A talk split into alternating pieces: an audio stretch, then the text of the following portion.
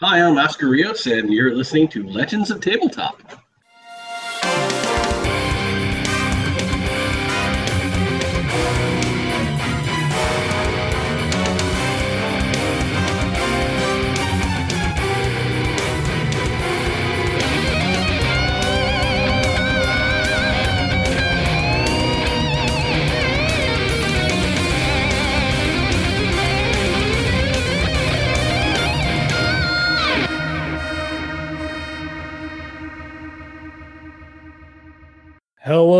Welcome to the Legends of Tabletop podcast. It's episode 180 and I've got Oscar Rios back on again. How you doing, Oscar? I'm doing as well as anyone can during a global pandemic. So, so since you brought it up, let, us ask about it. Now, you're you're in New York. Uh, New I'm York in down. So, like, how are things by you? How are you guys doing? How's the family? What, well, what's your what's your sit rep? the the the we have eight rolls of toilet paper. We're sitting pretty. um, um, you know, we're we're my daughter's off from school. My wife's company may be working remotely, so she may be home full time for a while. I'm at this point a professional author and publisher, so I'm a hermit shut in anyway. So, um, we're doing okay. Our cats are fine. Sounds like your cats are fine. Yeah, um, he's, it's he's an asshole. It, it, it's a little scary, you know. I'm not gonna lie. There's a lot of people getting sick, and you know, it's in my area. There've been uh, people. A church was closed down like five blocks from me, um, because somebody came to mass with it. Yeah. Um, I, I love how these these people of a certain generation that'll start with a B, but I'm not going to point fingers. They just can't stay the hell home. They they keep going like they closed all the bars and the restaurants, and this you know this person was at mass. Um, it's unbelievable. So I guess if you've got to be somewhere though, right? Like I mean, that would be the place to to get some solace and. Well, know. while you're while you're hacking on other parishioners. Uh, well, I mean, yeah. Oh man, you hear the stories of of these irresponsible people. It's just crazy. I'm like, didn't any of you ever see a zombie movie? Didn't any of you? E- I mean, we're you know we're Gen X. We grew up on this stuff. We're ready. You know, yeah, we have our zombie survival plans. You know, we know how to hunker down. You know, our minds have been trained for this since the 80s. Um, and you see these people, you know, like they're letting people through the airport from Italy and they're not screening them. Really? Stupid.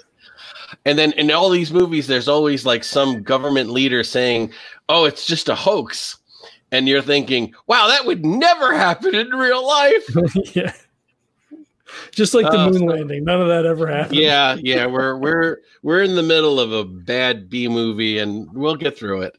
Yeah, yeah, I mean, I'm a Gen Xer. You know, we saw a spaceship explode in school when we were like eight, when we were like 11 years old. Um, and you know, every nothing's really surprised us ever since.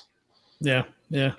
Well, you know, the, the shitty part is like when you know when this eventually blows over or whatever, th- this is going to become a new seasonal flu. Like you know, I was watching a documentary on uh, on Netflix. I think it's called Pandemic, and they tracked a couple of different groups. One of them was working on uh, a vaccine that will cover all flus. Like they genetically tested back to like 1818 and like broke down the, the codes. And there's parts of the virus that don't change, and they're trying to like key on that stuff. But like in in India now, like their seasonal flu is swine flu. You know, so like this isn't wow. going to go away. So after the summer and like you know next fall it's it's oh it's, a, this, it's our it's our new normal. It's this yeah. is going to be our new normal. Yeah exactly. And for and the gamers really won't notice too much of a change in their daily lives because we're home on the internet reading gaming gaming you know hanging out as we're doing now virtually. Um i probably at this point i probably run more games over the computer than i do face to face just because of people's schedules. So uh We'll be doing a lot more of that, but uh, the gamers will be fun. The war gamers are sitting pretty. Yeah. And and those you know 18 hour board game people, they're they're golden. They're you know. Mm-hmm. Yeah, I got shelves and shelves. yeah, yeah. We'll be fine. We we had our day trippers game last night, and it, like and it, you know you don't even think about it because we all of my gaming for RPG stuff is online now because of the podcast. So it was like it wasn't even a question of like, oh, do we play tonight? It was like, oh, well, we're playing tonight because you know you're there and I'm right. here, and you know. So exactly. Exactly. Yeah, we're we're we're in a really good spot. we'll we'll see how it all feels in 15 days because they're yeah. saying we're about 10 to 15 days behind where Italy is. And they're so still we'll, two weeks below peak, is what I was hearing, what they were yeah. saying. So we'll we'll figure out how bad it actually is in about two weeks. Yeah. Um, but you know, the I, I feel bad for a lot of people in the community because the con circuit is just crumbling. Right. Um, I was scheduled to appear and vend, run games and panels at a lovely new con, Rising Phoenix, and they just canceled. I mean, they had no choice. Um, right. The governor of Massachusetts said nobody, no gatherings more than 250 people. So, you know, unless you're in like a gaming club of like 60 head, you know, any any even small con is not going to really happen. And you know, I mean, I don't know how the summer con circuit's going to be, but I can't see it being much better yeah, well, you know, 80, 90,000 people at Gen Con, I can't see that's going to be coming off. I, you never know, I guess, if, if things kind of clear up and, you know, start to blow over. But that's, man, I mean, you get regular con crud just going on a normal oh, year. Yeah, these, a, a good mid-size to large con is just deadly. Yeah. Um, you know, for regular, like the, the pathogens you pick up from a con, um, this now, this is going to be a whole other ball game. Yeah, um, sure. And I, I, was reading a story that uh, one guy went to a conference in this one hotel, and from that one guy, they traced like 180 cases. Oof. That um, he basically infected everyone there, and everyone there went, and they traced it back to this hotel, um, where he went for, and it was like a biotech company too. I'm like, really, guys? Yeah. Um, you, you, were ground zero for your state, but um, so yeah, I mean, we'll. I'm advising everybody out there, you know, be careful. Um, you know, stick close to home, wash your hands, um, get on the phone. You can still socialize, uh, read books. Don't go to the bookstore. Download them digitally or order them. Um, you know, I mean, we'll get through this. Yeah, yeah. And and, call, and, and, and I think know, Go ahead. I was going to say, I it, you know, maybe it's important to point out, like you were saying, with with the con circuit really just taking a shit at this point. You know, a lot of guys like yourself, you know, are, are freelancers, independent stuff. So keep that in mind. I mean, we're going to be talking about you know your your Kickstarter here, and you know throwing some money at that. You know, backing that already 100 percent funded. But it, you know, if you've been on the fence about maybe ordering something from you know an indie RPG that you've you've heard about, like you know Todd stuff or whatever, uh, you know, th- throw some money at that because that is going to be immensely helpful for for folks in the industry now to get that support because a lot of their income is being taken away because you know the con circuit's going down or, or you know these other you know venues for them to be able to you know to get out there and make dollars yeah you know, that, that, are like you know it's hurting everybody you know they're closing restaurants and things too but like specific to our you know our our uh yeah those the, the con circuit the con circuit's like the christmas season for gamers especially yeah. graphic artists and sculptors and you know dice vendors game stores you know yep. a lot of game stores they survive by doing the con circuit by having the booth yep. um it's it's gonna hurt a lot of people uh, i really I mean, it, will hurt me too. I was planning to vend at this nice little con, and we have some new books out. So we were really hoping for a, a, nice little chunk of change there. And it's a new con, so it was exposing our well, maybe exposing is the bad term. Introducing our brand to a whole new crop of people. Um, but yeah, I'm I support the decision to close. I mean, sorrowfully, you know, with a heavy heart. I, I was looking forward to it very, very much. Um, but you know, life will go on. We'll we'll get back to normal, or we'll learn how to live in the new normal. Yeah. Unfortunately, it seems like there's always a new normal and it never gets any better. It's not a yeah. it's not a good new normal. It's just a shittier version of what we had. But if you look back through history, every generation says that. Hmm. I mean, there there there are ancient Roman and Greek philosophers saying, "Oh my God, kids these days they have no self, they have no respect. They're all deck." I'm like, dude, have we been have we been caught in this ri- ridiculous loop for thousands of years? And apparently we have. Yeah. Um, you know, everybody always says that you know their generation was was virtuous and had it all together, and everything. Everyone else, everyone after them is decadent and lazy. Um, so I don't know. I, I don't know. It's it's all crap. it's, we can't really complain, nonsense. right? Like we're not biting on sticks when they're like amputating our legs and shit. Right? Like it, it's totally better than you know. Right. We're, we're, continually at the best point and the worst point at the same time. Yeah, we're we're not at the we're not the mass graves point yet. You know. Yeah. yeah. But yeah. And, and and just to follow up on that uh, a little bit, I know people that follow you on social media, and uh, you know people have seen you out out and about, Necronomicon and things like that. I know you were, you know, struggling a little bit with uh, you know with hip. You had surgery. How's how's that all coming along? Yes, I, I had a I had a complete hip uh, left hip reconstruction, um, which is basically the the top of the bone that goes into the joint and, and the entire joint itself. so the the socket was nothing but jagged bone, and the top of my uh, my leg, you know, the leg bone was just deformed, jagged bone. So I was bone on bone, um, and I remember it was Saturday morning at Necronomicon after the breakfast buffet, heading towards the panel. I felt it just crack. Ugh. And I had done I had done Gen Con before that, and I had done Kineticon before that. So I was heavily I was in the con circuit, you know, struggling, you know, fighting for my life. Um, at one point, Jeff Muller, I was hanging out with him at Gen Con. He, he called the medic on me. Oh, jeez. uh, yeah, I wasn't ha- I wasn't happy at the time, but I felt really bad that I put him in the stressful situation where he had to call the medic on me. Um, and it was, you know, it was that my mobility was was crap. I was in when you're in a lot of pain all the time, you tune it out. You don't realize how bad it is. Right. Um, and then after Necronomicon, I went and I got the X-ray, and the guy was like, "Look, you're done." Um, five. four, he said four out of five surgeons are going to be scheduling your surgery for tomorrow.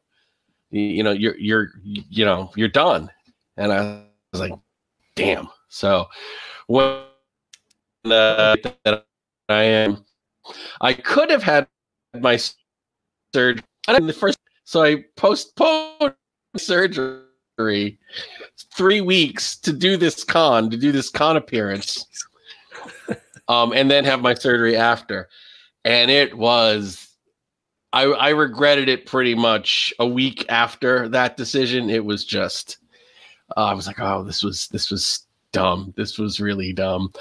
But I had an amazing time at the con. I really enjoyed the con because when you're with your people and you're with your fans and when you're with your friends and you're rolling dice and you're playing games and you're eating pizza and you know you're up in the mountains in Vermont. I mean, because I it's it's Carnage on the Mountain, one of my favorites. Right. Um, and we were vending. My wife was with me. We had a great time. And then I think the week after, I was uh, I was already leading up to like the week, the pre-surgical week, and the pre-surgical week, you're not allowed to take any drugs. Ooh. Not even Tylenol. So no anti-inflammatories, no Tylenol, no nothing. It was hellish. It was like one of the most horrific weeks of my life. Uh, if I would sneeze, it would be like shooting pains through the entire side of my body that you'd feel stars because the nerves were pressing on each other. Um, but I got through it. You know, the the surgery went really, really well, uh, except for the time I almost died coming out of anesthesia. um, yeah, that was fun. Um, I had a really slow. See, I didn't take a lot of drugs growing up, and I know that's hard to believe in the '80s but believe me because I say it was a mistake. I should have taken more recreational drugs um, because I have no resistance to them. So coming out of the the surgical drugs, as soon as I took a painkiller, um, when I started to feel, I said, "Hey, can you give me something?" They gave me something, and I crashed. My blood pressure just dropped, Oof. And I'm like, I'm on my tablet. I'm having a good time. They say, "Oh, we'll have you up in a room no time." Like, yeah, great, thanks. And then you just feel my whole body feels cold, and the this thing I'm reading on my tablet starts to feel a little unfocused and I'm thinking, well, maybe this article's not as inter- you know not as interesting. So I put it down. I didn't realize it was unfocused because my brain was stopping functioning. And I asked my wife, "Oh, can you help me with a blanket? I'm feeling a little cold." And next thing I remember, I'm lying. Next thing I realize, I'm lying flat, and there's doctors everywhere around me, and I'm like, "Oh, this is great. I'm I'm circling the drain. This is it." And I was totally fine with that if that makes any kind of sense. It was really surreal. Um, I started telling my wife, uh, there's an Excel file. It's on my computer. This is my password. This is where the file was. It has all the financials for the company, so you can find out who I, who everybody I owe money to. She starts cursing at me. She goes, "This, this is what you're talking. This is what we're talking about." But in my mind, I was like, I need to get my shit in order because I'm not going to be around in another hour or two. And in that weird state, that was where my mind was. Um, and then they stabilized me, and I I could hear the numbers they were rattling off of what my blood pressure was. So as soon as I was coherent and I was out of danger, I go on my phone like the asshole I am, and I look up how bad is that actual blood pressure, and like WebMD says imminent death. and I'm oh, like Jesus. Oh. And and I said, hey, I went to the nurse. I said, I just looked this up. My I just looked up what my blood pressure, man. And she goes, don't do that. she goes, don't do that. I'm like, wow. Um, and my happiest moment was uh, it was late because I was there, you know, in and out, in and out. But I was feeling really normal at like, and it was 3 a.m and I was hungry because you're not allowed to eat the day before. So I'm in the hospital, 3 a.m., you know, just surgery, drama, crazy shit. And the nurse says, Can I get you anything? And I said, Man, I, I'd, I'd kill for a cup of coffee right now. And she said, You want a cup of coffee? I can get you a cup of coffee. and I'm like, Really? And she brought me a cup of coffee uh, two packs of graham crackers and a hospital jello. Hmm. And it was like it's like I went to Tirnanog and this was like the fairy feast. it was like I was so happy for those graham crackers and that cup of coffee. Um and you know, it really puts perspective on you know, life, the universe, and everything. It's like what what are the real joys in life? And that hospital cup of coffee and graham crackers and fat free hospital jello. That was like one of the best meals I ever had. Um, and she came by a little while later and she was like, how are you feeling? I said, I'm, I'm, I'm as happy as a fat kid with jello. and uh, yeah, you know, so recovery was was smooth.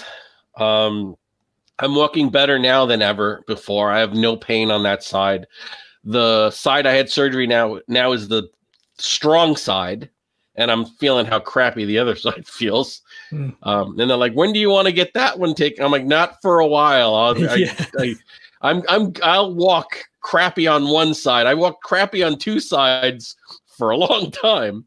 Right. Um, but no, it's it's it's better than it's ever been before. They fixed the leg discrepancy, so my signature waddle is gone. I now don't waddle when I walk because my legs are the first time the first time in my life they're the same length, um, which is really weird. I actually look a little taller. Um, so yeah, it's and I had to learn how to walk all over again because when your legs are a different length, you're used to walking in a certain way to compensate. Right. So I had to train myself out of that. But um, yeah, it's you know, brave new world. It's uh it's quite a thing. And I was really looking forward to getting back out there to start going back to zoos and museums. Um, you know, to really because all the things I love to do, I haven't been able to do because my mobility's been going downward. So I'm just thinking, man, when the weather gets better, you know, I'm gonna, you know, we're gonna go to this con, and then maybe, you know, we'll go on this trip. Maybe we'll go to Salem for a couple days. Definitely want to go back to the museum, and then the global pandemic hits. Yeah, And yeah. I'm like, you ain't going nowhere, kid. And I'm like, now that I could walk, I have to stay home. But you know, we'll get through it. It's always You something. waited too long. Well, yeah. Honestly, yeah, I should have I should have taken better care of myself in keeping track of how bad the leg was. I mean, the leg's always been bad. It's from birth defects. It's from birth. right. And then my mom's like, "Yeah, I mean, weren't you going to the doctor every year to have them x-ray you?" And like, "Well, no, mom, you know. I was raising two kids and, you know, writing books and trying to get to work and you know, you don't think to to do that, but apparently I should have." So, Well, I- I literally- guys too, right? Like that's not. I I don't go to the doctor. like right, right. unless something's really wrong, you know. Right, when you feel the bones just give in your hip and yeah. and your and your friends are calling medical on you at the con, maybe you go get an X-ray at that point. You know, maybe you consult your your healthcare professionals. Uh, but you know, I honestly have to recommend it. Uh, it sounds very scary, but I for all the work they did, I have the tiniest scar, Hmm. and the most painful part of my recovery was I had a bad allergic reaction to the adhesive on the bandage. Huh. That caused me more pain than anything recovering from the surgery. The- the- and I, you know, the skin is still discolored. It's like a burn, but it, you know, the the glue caused me more pain than the actual surgery. So Huh.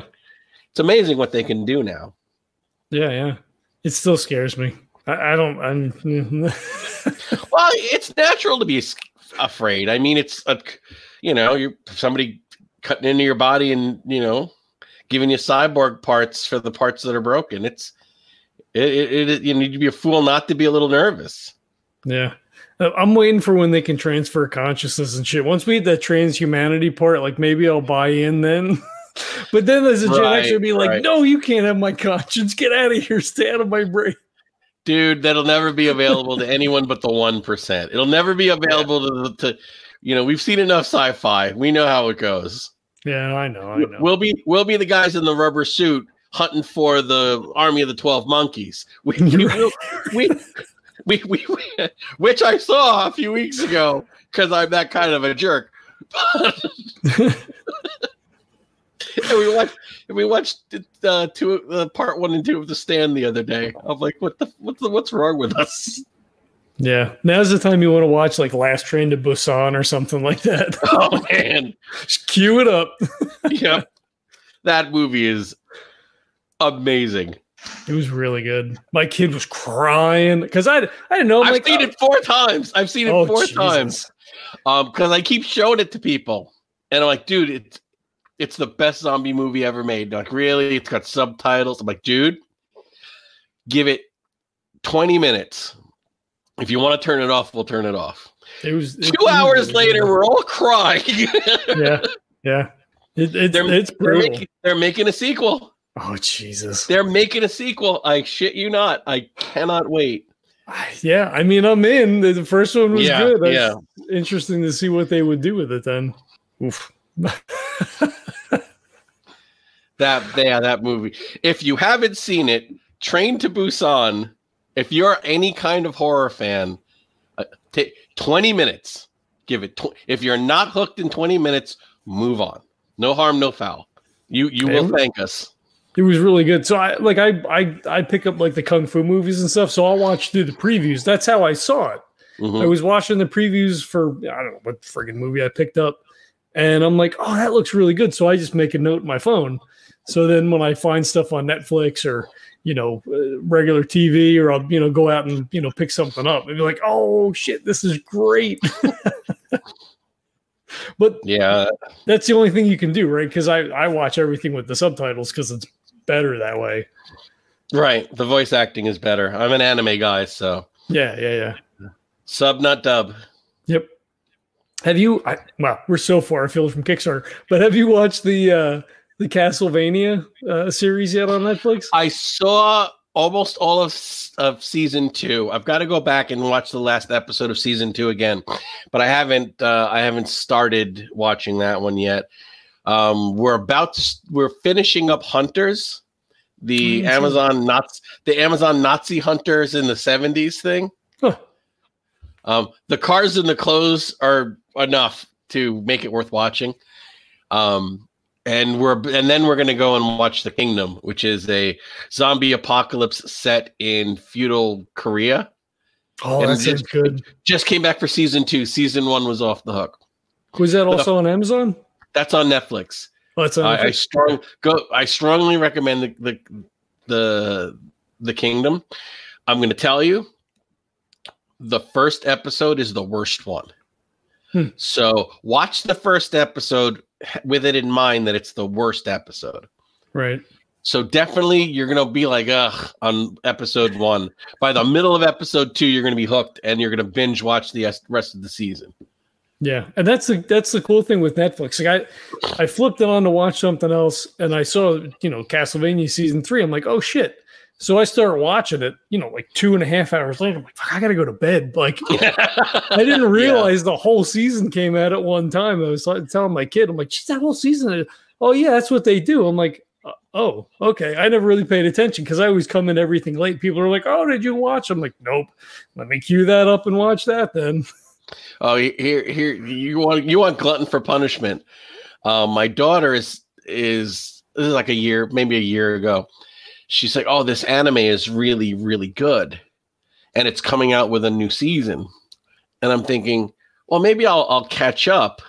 Maybe I'll I'll watch the previous season so that when the new season comes in, and it was My Hero Academia, Hmm. and to catch up, I needed to watch 81 episodes. Holy crap! it, it- this has been like a long. It's been like maybe I like season four or five. I have no idea, but I was like, huh.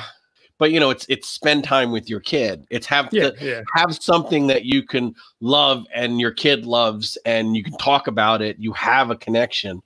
Mhm. So yeah, I committed. I was like, yeah, I'm gonna I'm gonna catch up. And she didn't believe me. She was like, There's no way you're gonna watch 81 episodes in like three weeks. Um, and I did, and I was there for like season four, and now we're both current on the next season after that. But yeah, that was that was a commitment. But again, My Hero Academia is a great show. I haven't seen. I, I I know the name, but I've I've never actually watched it. Well, there's plenty to watch if you want to get started. Really watching- some great story arcs though. Um yeah, the writing on anime is is better than anything we're doing in the West. And I, I I'm sorry if you're a nationalist, but um, they have a, a much firmer grasp on the epic narrative than we do in this country. that's why I like Chinese cinema. I mean, Oh, it's, yeah. it's, it's terrible, right? Because everybody always dies, or usually everybody. Oh, always they, they love they love their tragedies. Yeah, but it's such yeah, like you're saying, it's, it's just such a great arc, and uh, you know, I guess some of it is nationalistic from their perspective, right? So they're telling these hero journey stories and like you know, Yeah, we'll conquer kind of thing. Yeah, yeah, yeah. But yeah, ah, it's so good. It's always so good. Curse of the Golden Flower, my my favorite movie. Like it's just it's amazing. And it was like it was a you know, it was one of those things. It was like, oh, what's this? I haven't seen this. Ah, I'll pick it up. And we've I, I can't even tell you how many times we've watched it. and my kid likes it too, which is kind of a surprise. But you know, they we- watch I- and all. I think our, our, our favorite of, of Asian so that we've seen Asian cinema with our daughter that we've seen was Kung Fu Hustle. oh, that's so good too. It's absolutely hilarious and it really holds up. Um, so Yeah. Yeah, we saw that all last summer and we're just hysterical the whole time. Like my wife and I'd forgotten how funny it actually was. the very first time I watched it, I'm like, oh, this is kind of fucking dumb. Same thing with like uh, Super Troopers, right? You're watching Super Troopers, I'm like, this is fucking stupid. And then you watch it again and you're like, oh, I get it now. I get it. This is good. yeah, yeah. And they're making a sequel for uh, Kung Fu Hustle. I know. I can't. I can't. yeah, I'm, I'm I mean, looking forward it's to at that. this point. I can't believe they're making a sequel now. Yeah, no, absolutely. Huh. Right, do we want to talk about Kickstarter stuff? I mean, I think we have to. That's kind of why it is my job. Um, we have a lot of oh, stretch oh, goals right. that I want to push. So, you know, kicks, kicks. I often say so, Kickstarter is so, so like it's like that. It's like that woman that gets pregnant and has a horrible pregnancy and a beautiful child, and during the pregnancy, she says, I'm never doing this again. This is absolutely miserable. And then she's pregnant one year later. She has like a whole bunch of kids that are one year apart. Um, that's me. That's my, this is, this is our 12th Kickstarter. And I almost die every single time. Literally, it's, it is absolutely a miserable experience. This one was harder than any other, just getting to the gate. Um, because so many things have, have changed in in our call and permission. You know, has worked hard on getting with everyone that has may be mm-hmm. maybe was a little bent out of shape with the old regime, which is great because now everything's you know on the level. But you know, for certain elements, certain things, you need to have certain contracts in place with certain authors so that you're authorized to use their creations. And with a, this is why Britannia and Beyond has been delayed so many times. We actually had planned to do this project over a year ago, and we pushed it back to Kickstarters. This was supposed to be before Inner Darkness and before the Lovecraft Country Holiday Collection, but they were still working on contractual agreements with Ramsey Campbell and you can't do Britain without the pantheon of Ramsey Campbell in the Severn Valley. Right. Um, that's like, hey, we're gonna we're gonna go to Disney World, but you, we we can't see any of the princesses or the rat. Right. Um, the, the why that why the hell are we going? You know, it's like, um, it's like all of the really cool stuff you you can't use. So I'm like, well, we'll just wait until they've got it worked out.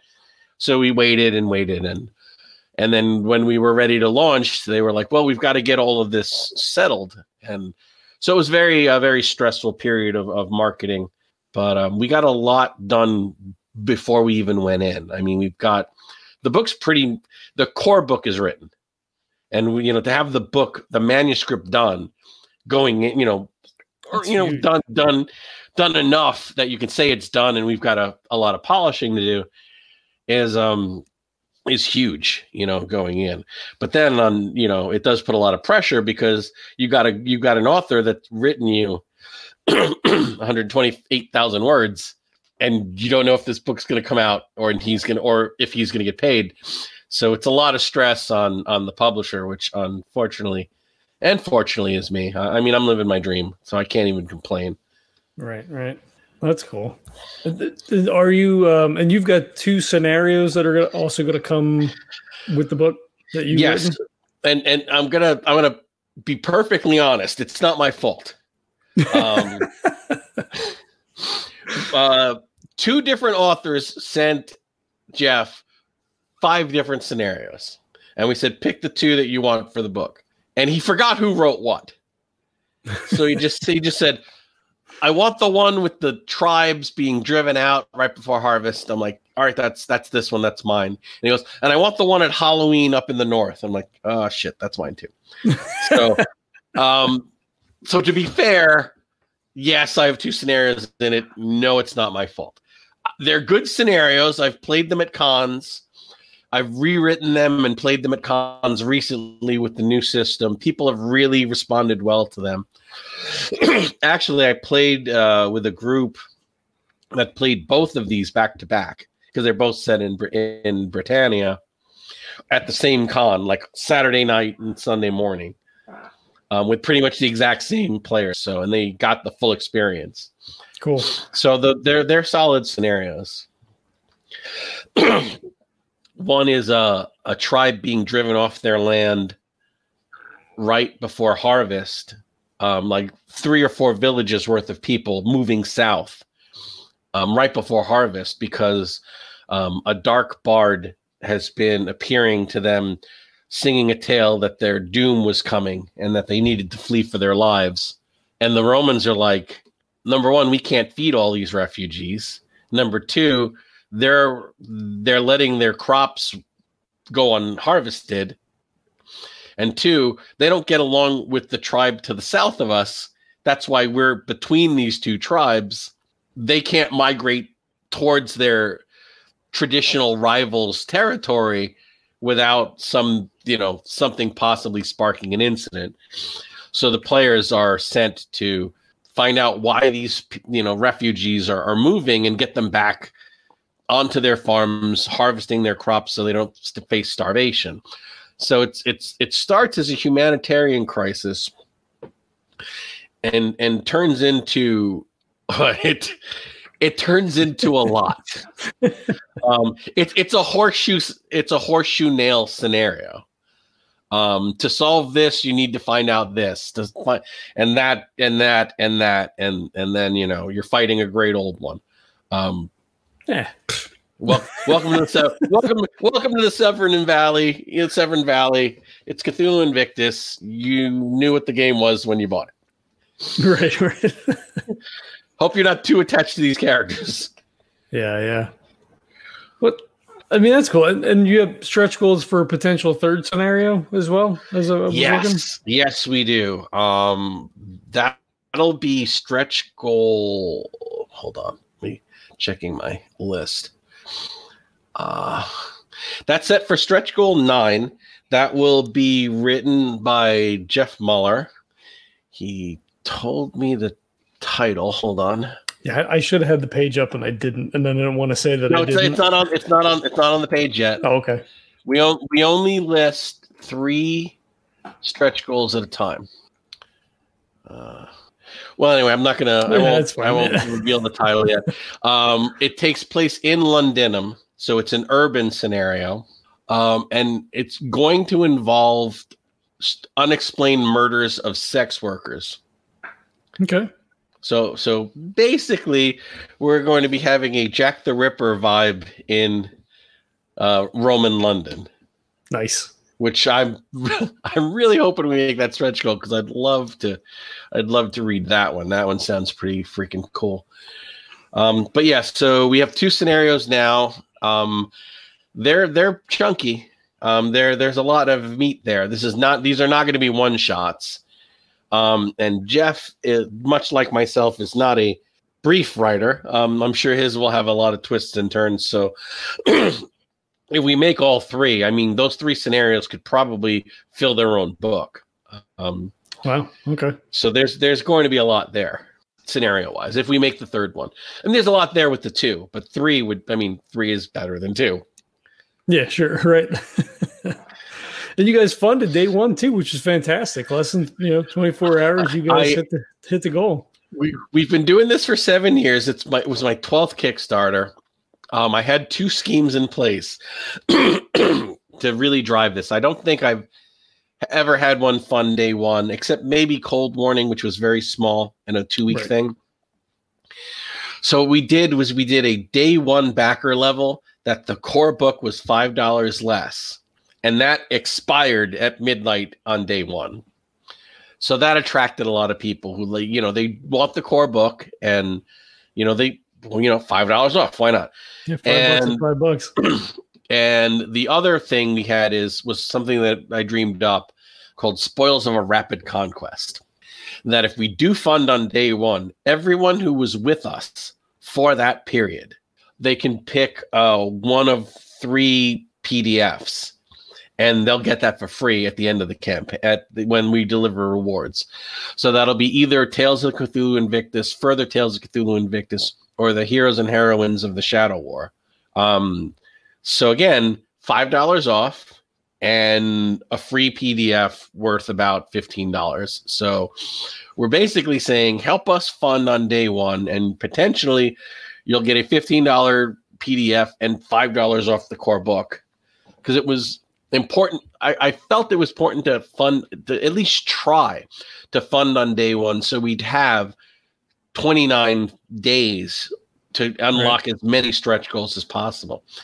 And we did it. We did it with 23 minutes to spare. It was an amazing, uh, an amazing roller coaster ride of a day. Um, I wouldn't even say a roller coaster ride. It was it was smooth progress. Um, there were a few people who canceled bids, and I mean, I, I don't. You're canceling your bid on day one. You you just got here. How could you You're change your free mind? that- stuff. Yeah. you- but it, it didn't it didn't affect us um it didn't really affect us too much it was only one or two and i didn't even notice them until the next day but it was so it was pretty a smooth marathon race on day one and we funded and then we unlocked uh stretch goal one i think uh not even 24 hours later i think it was day two um and right now we're on uh what is it? Day three or four. I mean we, we friday the we started on the 13th today's the 16th Yep. so yeah it's been it's been an amazing weekend an amazing first weekend. And uh currently we are on our way to stretch goal three. And So we've the unlo- uh, fiction collection, right? that is the fiction anthology yes. Uh Right. tales of cthulhu invictus britannia which we're really excited about. I got a, a great piece of cover art. We've got some amazing stories. Great authors uh, many of whom have been with us for one or the other two cthulhu invictus books. Um really excited about that. The team is completely jazzed. They're loving the cover. They're happy with their stories. And um, they're excited. You know, we've gotten at this point we're halfway there. We've gotten to the halfway point of funding that. Um, at least it was before we started. With Kickstarters, you never know; they tend Well, to change yeah. pretty quickly. Right. But um, yeah, I, I again living my dream, cannot complain. I, I But, you was know- gonna totally burst out into the Bon Jovi thing when you said we're halfway there, but then I was like, no, nah, I'm not gonna do that. it's funny on the team work page. I I announced in the words of bon, John Bon Jovi, we're halfway there. I actually used that to announce to the team that we were fifty percent funded for that stretch goal. Great So- minds. Yeah, or or not so great, but okay. Great, great, maybe overstating what we are, but okay. Hey, look, we're gonna we're gonna take it. we'll take it. Screw it. We'll take it. Great minds it is. so, uh, so are there? Um, we'll jump around real quick. Uh, do you have other, obviously, other things scheduled ahead in the wine for for Cthulhu Invictus? Um, do you foresee anything that's going to, you know, potentially be wrapped up in the same way where you know you're going to be maybe held up uh, for contracts, licenses, and things like that, or is that stuff that's already like being worked on? It's already been worked out. Okay, it's all cool. been worked out. Um, we were fuzzy on one issue, and literally three o'clock in the afternoon on the day we're launching, that got worked out. Oh, nice. And we, we don't have signed contract, but we have an agreement, verbal uh, uh, an agreement, and the legal stuff. They said, "Hey, they're uh, hey, okay, I'm sorry. I this stuff Hey, comes up. I just post it. yeah, we're really looking forward to it too. Um, and they said, we know you're launching the Kickstarter. No need to hold any of that stuff up. Go ahead and launch. You know, good faith agreement. We'll get the contract worked out. You know, in the interim, um, which was horrifying. Uh, not that it was worked out, but that it took until 3 p.m. of the day of launching the Kickstarter. yeah.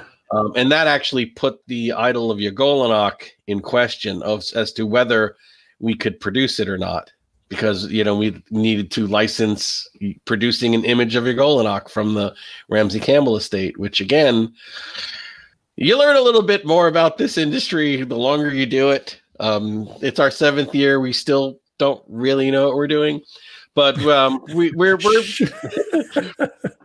that was a new one. I'm like, okay, let's let's do this, and now we know better. So moving forward, we know that now. It's another arrow in our our quiver of knowledge. But boy, did we uh, did we bleed and suffer to learn that lesson. But it's it's all sorted out. Everything we want to use, we've got permission to use, so we can just write. Cool. And we're writers. If we don't have permission, we'll you will write something else. Right. Right. but um, pretty much um, the Ramsey Campbell Pantheon, Pantheon and the Lumley stuff we're we're good with, and those were the the gems of uh, of you know British myth, you know British mythos horror. Cool. Very cool.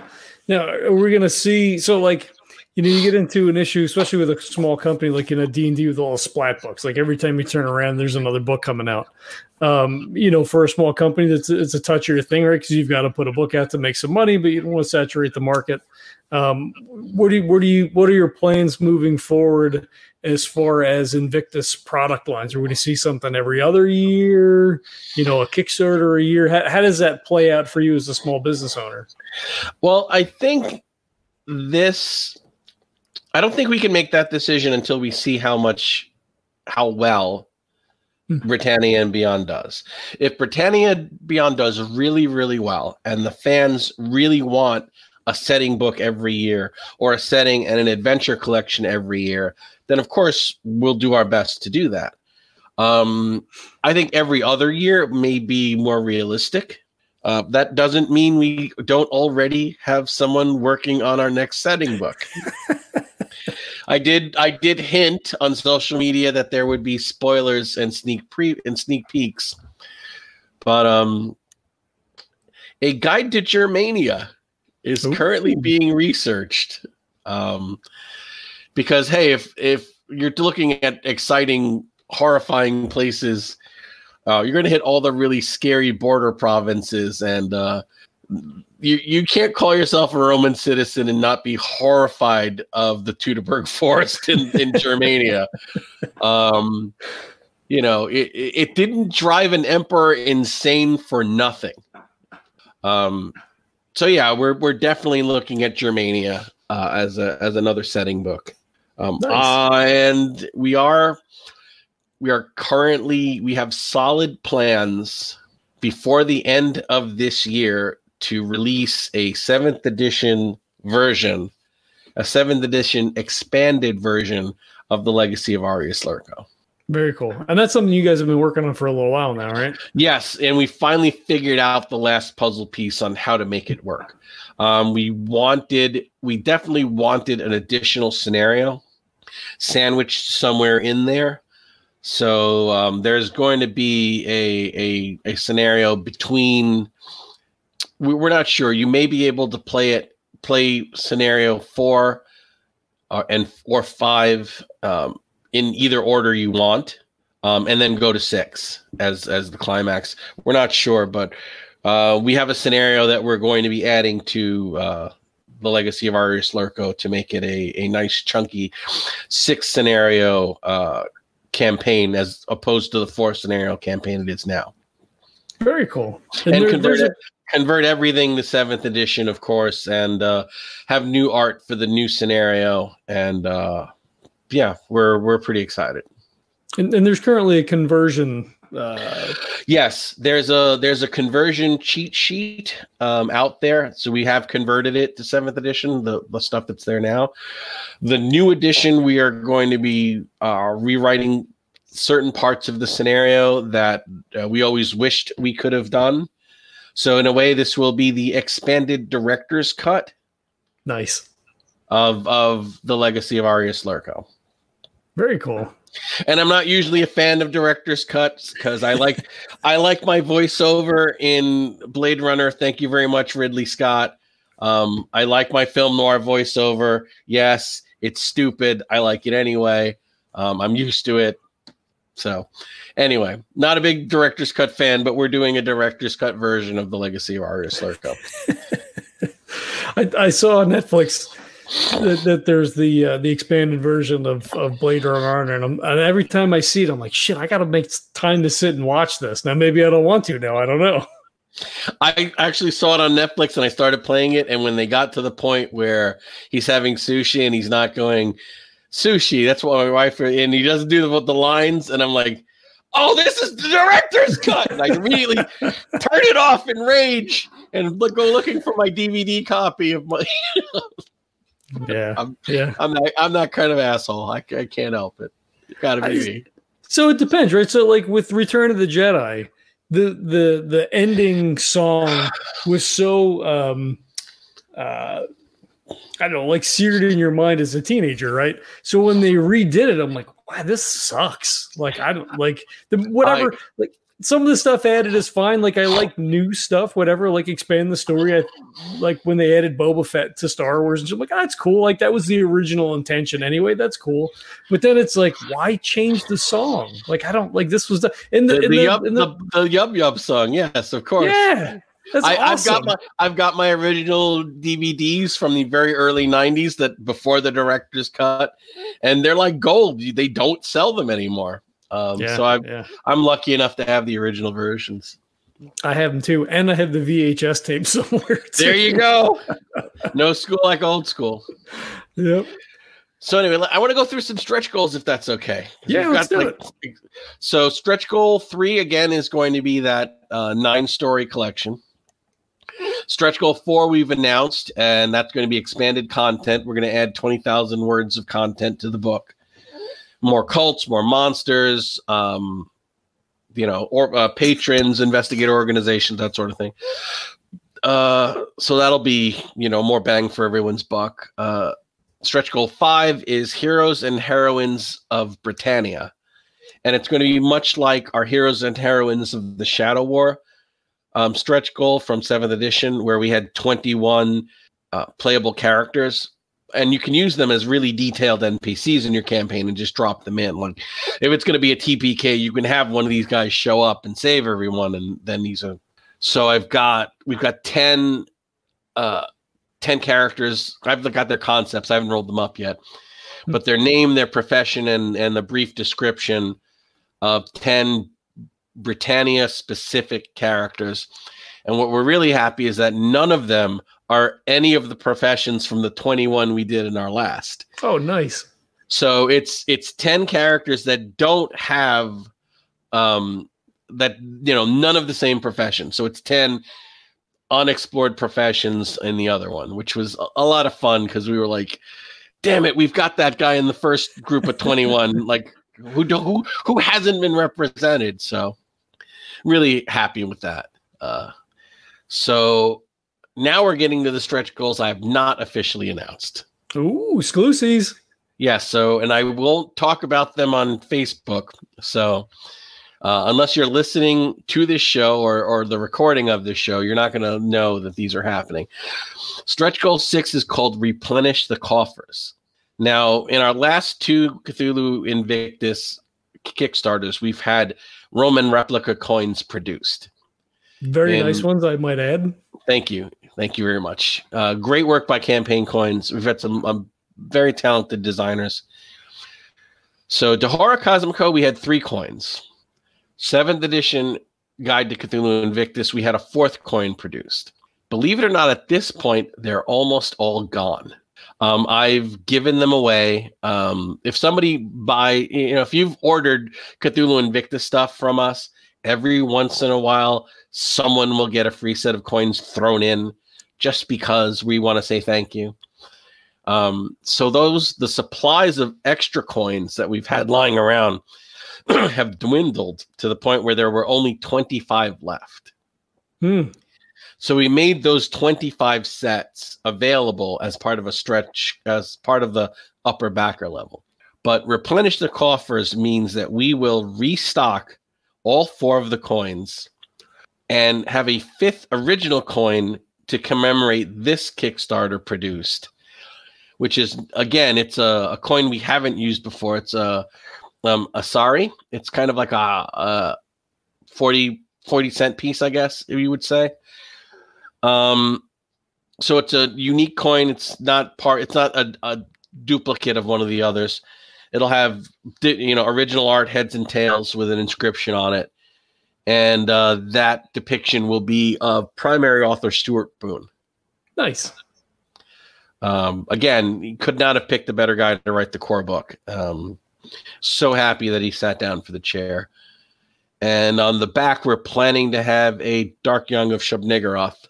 Um, so that's stretch goal six. Stretch goal seven is we're planning to have poster maps produced. Oh, and with the coins, everyone who gets a physical reward gets a set of all five. Cool. Very So cool. it's not that we're restocking them and you can't have any. We're restocking them. We're restocking them, and and everyone will get one set of the five coins. Um, Stretch goal six, we're having posters printed of the map that Alyssa Faden did for us. And those will be added to everyone getting a physical book from us. So stretch goal seven and eight will be physical bonus rewards of coins and maps.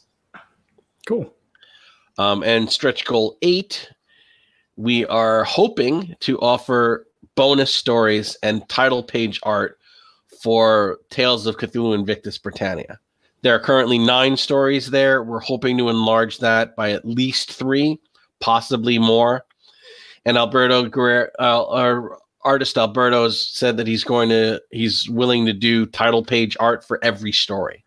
So every story would start with a little illustration of something going on in the scenario. Very cool. And nine, which we've already revealed, will be the bonus third scenario for the collection. Right. And believe it or not, we've got stretch goals planned after that. Well, and you have to, right? I mean, that's that's the nature of Kickstarter now is planning ahead for that that stretch stuff. Before we get any further, I'm going to post up. Uh, Frank's got another question here. I'll toss it up here for you. Okay. How far up the timeline do you plan to go? My specialty is post Roman Britain. Luckily for you, they just reprinted Cthulhu Dark Ages because po- what you're talking about is not Cthulhu Invictus. You're talking about Cthulhu Dark Ages. And does Golden Goblin Press plan to do anything for Cthulhu Dark Ages? Probably yes. Um, we've already talked about it. Um, we're really excited. We have a lot of people who loved uh, Cthulhu Dark Ages from back in the day. I personally had a home campaign for two years of Cthulhu Dark Ages set on the shores of Lake Windermere in Britain. Um, a, a little town we created called Dunbriar. Um, I I played the Fletcher named uh, Fletcher Craftsman Rathmar. Um, so it was great. None of us could read. Uh, we had one person who could read, and he had to read all the Mythos tomes. And he goes, "Why do I? Have, why do I have to read all the Mythos tomes?" And we're like, "Well, because I, I can't read." And everybody said, "Yeah, I can't read either."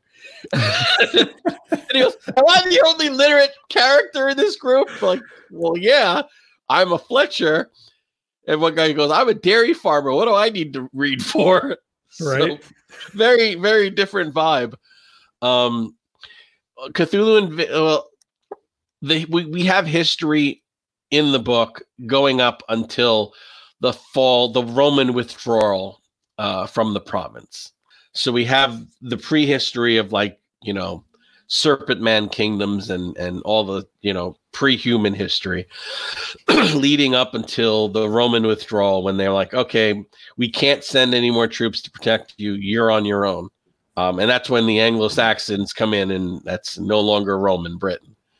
Um, well they you know the golden age of arthur and all of that. Um, we're not going to be stepping on the toes of cthulhu dark ages um, because we're going to stay in our lane um, and you know, we may at some point be writing for Cthulhu Dark Ages in this area anyway. That's cool. I, you know, it was one of the things I had written down. I was going to ask you about that because I knew you had to be super excited that Dark. When I saw the the tweet from Chaosium, I'm like, oh shit, I should I should text Oscar because I'm sure you're probably freaking oh, out. yeah, I was. I was a happy kid. Uh, I was I was really jazzed when I saw that that was actually going to happen. Um, I think I emailed them within 24 hours saying, "So it's all right if we produce a supplement at some point." um, so because I, I had authors saying we're going to do something for for Dark Ages, right? I'm like, you bet your ass we are. um, we're going to be in Britain all year. we're going to be in Roman Britain most of the year, but you know we'll we'll get to the Dark Ages at some point. I've got a lot. I've, I think I I was cleaning up my den and I filled it. I filled a whole binder of like six Cthulhu Dark Ages adventures that I wrote back in the day. Right. So literally, when when we change our war footing for the Dark Ages, it's it's it's going to be a pretty quick turnaround. But we're going to keep watch. our. You're going to be running two different lines if you're not careful. No, no, no, no, no, no. That's why I never asked about Dark Ages. I waited until they put it out. Because right. the last time I asked about a setting, I got put in charge of it. Um, so yeah, I was curious about Dark Ages, sure, but I was keeping my mouth shut. I had learned my lesson. Um, that that actually is true. Um, people like, hey, why don't you? i I'm not. I'm like, I'm not asking about shit. Um, I got enough going on with with Invictus and our 1920s line. Hey, look, Bill's got to have something to do too. oh, he's he's one of the writers. He'll be helping us punch up the uh the Dark Ages, the the uh Invictus Britain. Uh, yeah. And uh, Jeff's going to be writing some stuff, and I'm going to be writing some stuff, and it, it's going to be it'll be really cool. I'm really looking forward to uh, diving in once all the crazy of the Kickstarter is done, and we get the other two pen the two hanging ones delivered. Um, which you know, one we're just waiting for Chaosium approval to release the PDF and go to the printer. So once we get permission, that should be a quick turnaround. And the Lovecraft Country I've been writing that uh, pretty much through my recovery. So, three of the four scenarios are written. A lot of the stretch goal stuff's written. I've gotten the uh, the BFF characters done. I've gotten the family tree done. Um, yeah, there's really just one scenario left, and uh, versions of the characters as adults, and then versions of the characters as pulp action heroes, which should nice. be which should be fun. So I've got a dozen characters design, a scenario to finish, and uh, you know some little odds and end stuff. But it's it's it'll be a quick turnaround. It's hard to relax enough to write during an active Kickstarter, so I probably won't get back to writing full time in a meaningful way on for another three weeks. Okay, posting up another comment for you. Thanks. Uh, we do appreciate it. Uh, put a lot of work into it. Oh, you have because you have dark Dark Ages. Wow. Yeah, they released I, the PDF already. Yeah, I, I I deliberately didn't order it. I needed to keep focused on this. Um, I've got the new Star Wars game for Christmas, and I didn't dare open it. Mm. I'm like, I'm, I'm I'm I'm starting to promote a Kickstarter. I can't, and I'm writing. I cannot. I don't even want to. I don't even. I try not to look at it because I know yeah. it's gonna. I, everyone's like, "Oh, it's so good." I'm like, "Don't do it." I'm sure heroin is good too. I'm, I'm not going to do it. I've got too much going on right now. Yeah, um, yeah. When the Kickstarter is done and these other two things are delivered, maybe I'll reward myself to uh, uploading that game and playing. But until then, I'm just going to grind out on Destiny whenever I need a fix. Now, for um, for Inner Darkness, uh, you're just waiting for approval for that. For so from the time that they approve, what are, what are you what are you looking at as far as delivery of of print? Um, I I will probably the the print run has been paid for. Um, we're hmm. just waiting for approval. Um, they asked for a few changes, some legal terminology on the first page. We made those changes, sent it back to them, and we're just waiting for them to review it and give us the okay. Once they give us the okay, we'll probably release the PDF within 24 hours. We'll probably start the print run again within 24 hours, depending on how busy the printer is. Anywhere between four to eight weeks uh, before we get physical books in house. And once we have physical books in house, we'll be mailing them out as fast as we can. As, nice. But keep in mind, as fast as fast as we can means me in my attic. Right. You know, uh, I I love that some of our fans think that we must have offices and warehouses and personnel because they they they expect so much of us. Really, it's it's just a handful of guys and girls writing, editing, drawing, and emailing each other back and forth. Me in my den with a whole mess of books on one side of the room and my writing stuff on this side of the room and a few bookcases. Um, you know, we are we are mildly trained semi-professionals here, but we're right. pa- we're passionate and we love what we do. But you know, you, you got to understand there's not a lot of hands uh, needing this dough. Right. Well, you know, and then the quality is so high, right? So like people just like they take for granted, like say that you, you've you know you've got an army of people that are working for you, like Golden Goblin Press. This is the president, like oh he's got all these people and like everything looks amazing, and you're like yeah, no, it's just it's, I gotta I'm going to the post office. yeah, ninety percent, ninety five percent of the time it's me and my cat. Um, um, but we, you know, that's not the takeaway. We have amazing staff. We have right, right. amazing artists, amazing designers, amazing writers, amazing editors. Um, I've got, I, I'm, I'm probably the most blessed ringleader of any circus known to man. Um, but really, I'm just the ringleader. I mean, they're all the real talent. Um, uh, my talent is herding cats um, to right. get all of these amazing, creative, mildly insane people to work together on a cohesive way and get a project to completion. But uh, it, it, it is flattering when people think that we're bigger and more established than we are. And then it's infuriating because they're like, it, it's it's just me. Um, Yeah. uh, or you know, it's um, when it comes to mailing, it's usually just me. Um, sometimes I'll buy pizza for my daughter's teenage friends to help them carry boxes for me. There you go. um, yeah, it, it it is it is fans producing games in Golden Goblin Press. We we're fans of the games. We love playing. We love playing with each other. Um, we love playtesting. Uh, we we you know we're very passionate about our a hobby that most of us have had since our teen years. Um, and you know, much like Peter Pan, we don't want to grow up and give up the things that we were most passionate about. And the natural evolution of that is you do start doing it professionally. hmm Yeah, and, and that's why you know I love having you guys on because then people kind of you know sort of get that behind the scenes a little bit because like you know if you're not at Necronomicon or if they're not you know friends with you know you guys on Facebook and things like that you know it is kind of like outside looking in to be like oh you know it's this organization where like you're saying it's just fans you know being able to be a part of the community and publish stuff.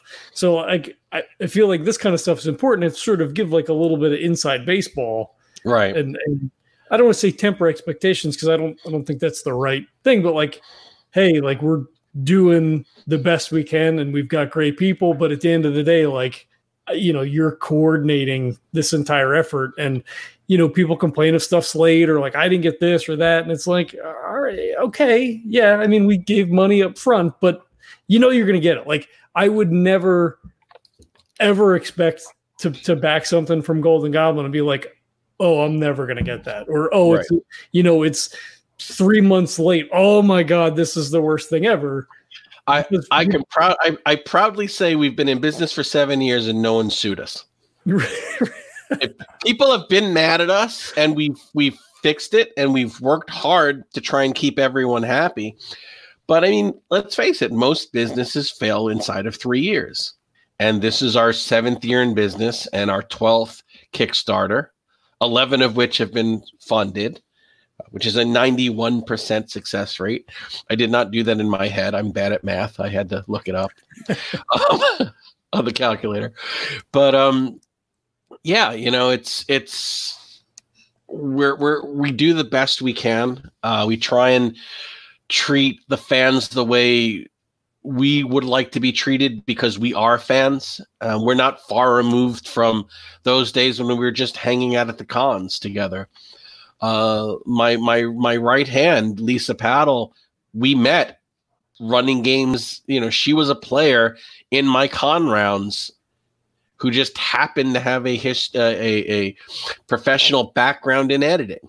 You know, uh, Mark Shireman, our, our designer and, and the head of our art department, uh, he ran Cthulhu Live LARPs that I played in, and we met at the con, and they were like, you know, you know, he does layout.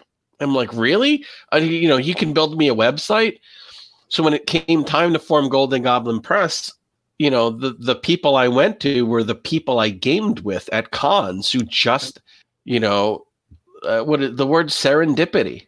We Mhm. just, I just happened to know really talented people who were really passionate about some of the same things I were, who were crazy enough to say, "Sure, let's let's let's let's let's let's you know let's build a clubhouse. Let's let's form a you know let's build a team and and and and see what happens." And seven years and twelve Kickstarters later, you know we're we're we've just won our first any we're you know we're all still friends Right. you know, no no one's tried to kill each other yet, and we've added more people to that team. You know, we've brought on, uh, you know, new editors and many more writers. We've we've got a fiction line, which is amazing because we never really thought we'd be a fiction company. Mm-hmm. Um, you know, we have, you know, a whole stack of fiction books that are out. It's it's pretty you know, I pinch myself every once in a while when I look around and I see what we've accomplished in seven years. Yeah, and, and, again, I please, I, I don't, you know, I'm, I, I'm not patting myself on the back. I'm more like a parent that's really proud of his kids. Um, so I don't want to make it seem like we're so great. I mean, we're doing the best we can, and I wish we could do better. But you know, for people just swinging the bat at a ball, I, I think we do pretty good.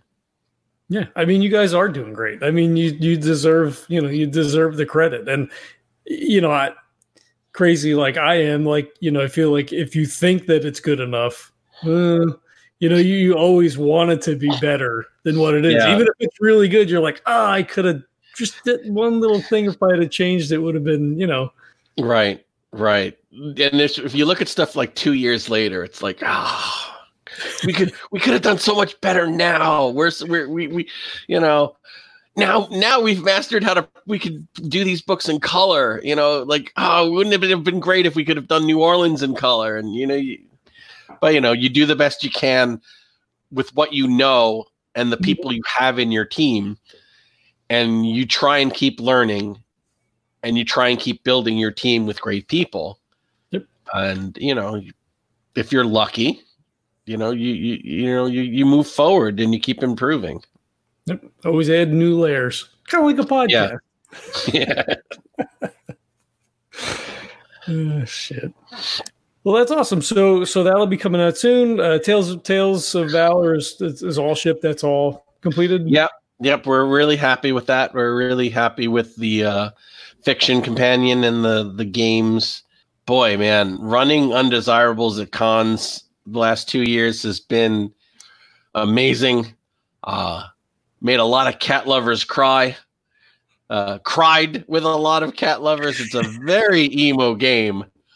Um, and again, uh, it sounds ridiculous to play Call of Cthulhu as a cat, but it really works. It is so much fun and the games really tend to be pretty powerful. So uh, we're happy with that. That's kind of like the joke that Jeff started. Like, hey, you know, we're gonna as a stretch goal, we're gonna do a, a cat version, of a cat Cthulhu version of Cthulhu Invictus, and that joke became a whole book with a featured companion because we all thought it was funny, and we've got enough authors willing to, you know, to, to repost that meme in a way. Right. Uh, but that's the best thing about being a small press because if you do get interesting and so, interested in something so bizarre, you can run it up the flagpole and see who backs the Kickstarter. Mm-hmm. Um, if, it, if, it's a really dumb idea, it won't fun. If enough people think it's a good idea, it will, and then you've got to do the book. Right. And in that and in that case, enough people thought it was a good enough idea that they wanted to see what it looked like. Um, yeah, so I, we were as I say, a preponderance of people in the community are definitely cat lovers. So, like, wow, just a yes. little nudge, you know. My wife was like, "You have no idea how much people love their cats." It was her idea to do. You know, if you do a high level backer where the people can have their cat in the book, I bet they'll sell. Mm-hmm. And we're like, oh, we'll give it a try. And those went like gangbusters. Those people were so happy and passionate to have their cats depicted in the book. So, mm-hmm. and, and, people get pets tattooed on them, you know, and pet yeah, yeah, things like that. So, like, it's you know, and, and I will give a little spoiler. Uh, three of the Kingsport Council cats do have an appearance in Christmas in Kingsport. Oh, nice we we we you know when, when I rewrote that, I rewrote some of the Kingsport cats into the into that scenario. I won't say which ones, but um, be on the lookout. Yeah, cool. And and you're actually I don't know playtesting is quite the right word, I guess, but you but you're running sessions of uh, Holiday in Kingsport now, right? No, no. Uh, Christmas in King, Christmas in Dunwich, Christmas in Kingsport, and Halloween in Dunwich are old scenarios which I've run a million times. Right. Um, Innsmouth Independence Day, however, is a brand new scenario which I did want to play test. Okay. Um, Lisa has actually played Christmas in Kingsport and had very fond memories of it. So I didn't want her to have to read Innsmouth Independence Day because then she's never going to get to play it. I mean, she'll know the scenario. Yeah. So the only way for her to really enjoy it as a player is to be part of the playtest group before she edits it. And uh, honestly, if you play something and then you go and edit it, you've just saved yourself 20 hours of work because you know the flow, you know the rhythm, you know what works and what doesn't. Mhm. So her being part of that playtest group is going to make the edit way smoother and quicker. And we're we have two sessions under our belt of uh, Innsmouth Independence Day. Um, they're they're deep in it now. They are. Uh, we had a very great uh, cliffhanger session where they were like, you know, trapped between. Well, they're in Innsmouth. I'll Mhm. leave it at that. Yeah, They are no they are no longer on the resort island off the coast of Innsmouth. They're in Innsmouth. It's at night, and it's just the six pre you know preteen investigators. Mhm. Um, and you know, as they say, don't go to Innsmouth at night. You're right. Day- Daytime trip might be okay, but mark my words, don't go to Innsmouth at night. Mhm. And and they're in Innsmouth, and it's night. Awesome. Have you um so I'm a little behind on the Miskatonic University podcast. Have your uh segments started coming back up again? I think I'm I'm up to like 193 is the next one on my list. I had I was just on a few weeks ago. I, I think the last new show they did I was on, and it was the last segment for because I had owed them uh, episode six of season three. I'd owed them that since before the surgery, and just Okay. could could not bring myself around to do it. And since I was going to be on, I was like, damn it, I'm gonna go and I'm gonna talk about Invictus. And I feel bad because I owe them this episode. so I knocked the episode out in like a day. It's like I Wow. the um the day before uh the ep- we were gonna record, I just hit it really hard and it was it was an episode I'd wanted to do for a really long time. Um about one of the most famous women in in Rome in Roman mythology. She's whole, held up as the like the epitome of what a Roman wife should be. Um, and there are two really great heroic stories about her. And this episode uh, talks about both of them. Cool. Very cool. So in, in a way, it's, a tribute to my wife, um, helping me through my surgery and recovery. Almost watching me die and cursing at me for talking about the t- talking about the company. You dumbass. You did- exactly. I'm like, you know, you're so. I I don't blame her at all. I, I you know we've been married twenty seven or so years, and um, it's a wonder she hasn't killed me yet. I mean, it would be justified. I wouldn't even blame her at this point. But Fair. But- That's cool. I know. Are you going to come back for uh, a season four? much like Kickstarters, you swear, oh, why do I put myself through this? And after three seasons, you're like, how many really cool, kooky, semi supernatural, heroic, awesome stories can there be? And then you're like, yeah, how many in an, in an empire that was like 500 years as a republic and then 500 years? You're talking about a thousand years of history through every culture from the you know the, the Middle East, Asia Minor to, to Scotland. You know, you douche, you could tell you could tell really cool stories if you just did a little research. It's you can't throw a dead cat in ancient Roman history without finding something amazing to talk about. Yeah. Um, but then it's like I, I do six episodes and I'm out of ideas. And I'm like, all right, well, I'm I'm done with this season. The pressure's off. And then in three months I'll be like, well, this would be a good episode, and then th- and then another thing will crop up in my research, like, well, this will be a really good episode, and then before you know it, I've got three of the six, and I'm starting to record. See, would I like to do season four? Yes, I I, I would. I have no ideas. Um, someone said you should do a season just on Britannia, and and you probably could. I mean, so many amazing things happen in in Britannia, but I'm yeah, I'm I'm a little. I've got to keep my eye on Britannia and beyond. I'm focused on the Kickstarter. Um, I will, if I have to answer in one word, I will say maybe, which is more like probably. That's fair. It hasn't gotten any easier? I know Chad was helping you at the beginning doing some of the soundscaping and stuff. Is you, uh, do you I, feel comfortable doing it? I, I did a semi decent episode in one day where I did the sound mix. So yeah, it's definitely gotten easier. That would have been me pestering him for two days hmm. and him doing 90% of the work. um, this one I did pretty much on my own. I mean, you can tell it's not as good as when he helps me, but um, I've picked it up enough that I can Frankenstein together an episode on my own. Yeah, well, that's cool. And I, I, didn't know video editing until I had to do a Kickstarter. I didn't know sound editing until I had to start working on a podcast segment. Right, right. Um, you know, I have no professional training. you and me both. right. You, but if you're willing to learn, if you're willing to learn and you're passionate, it it all kind of works out. Yeah, definitely. Yeah, they're they're really fun episodes. Um, yeah, they're they're interesting and quirky, and yeah, it, it's neat. Definitely cool. I love some of them because they just seem so ridiculously out there that people like. There's no way this was real. You know, there's no way somebody threw slaves into a pit of lampreys to be eaten alive. That's what I was just no, thinking. Of. No, that happened. No, no, that happened.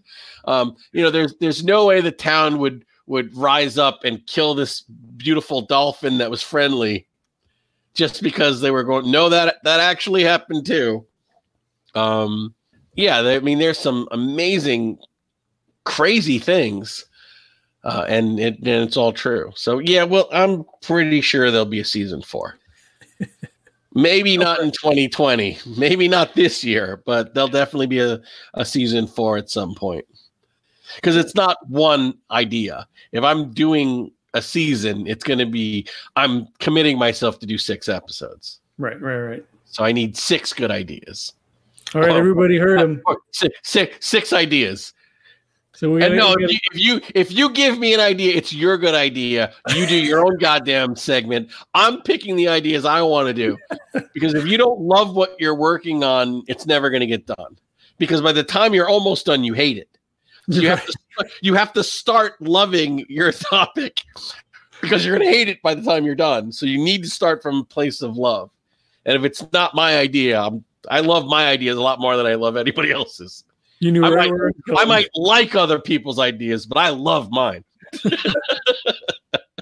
Fair enough.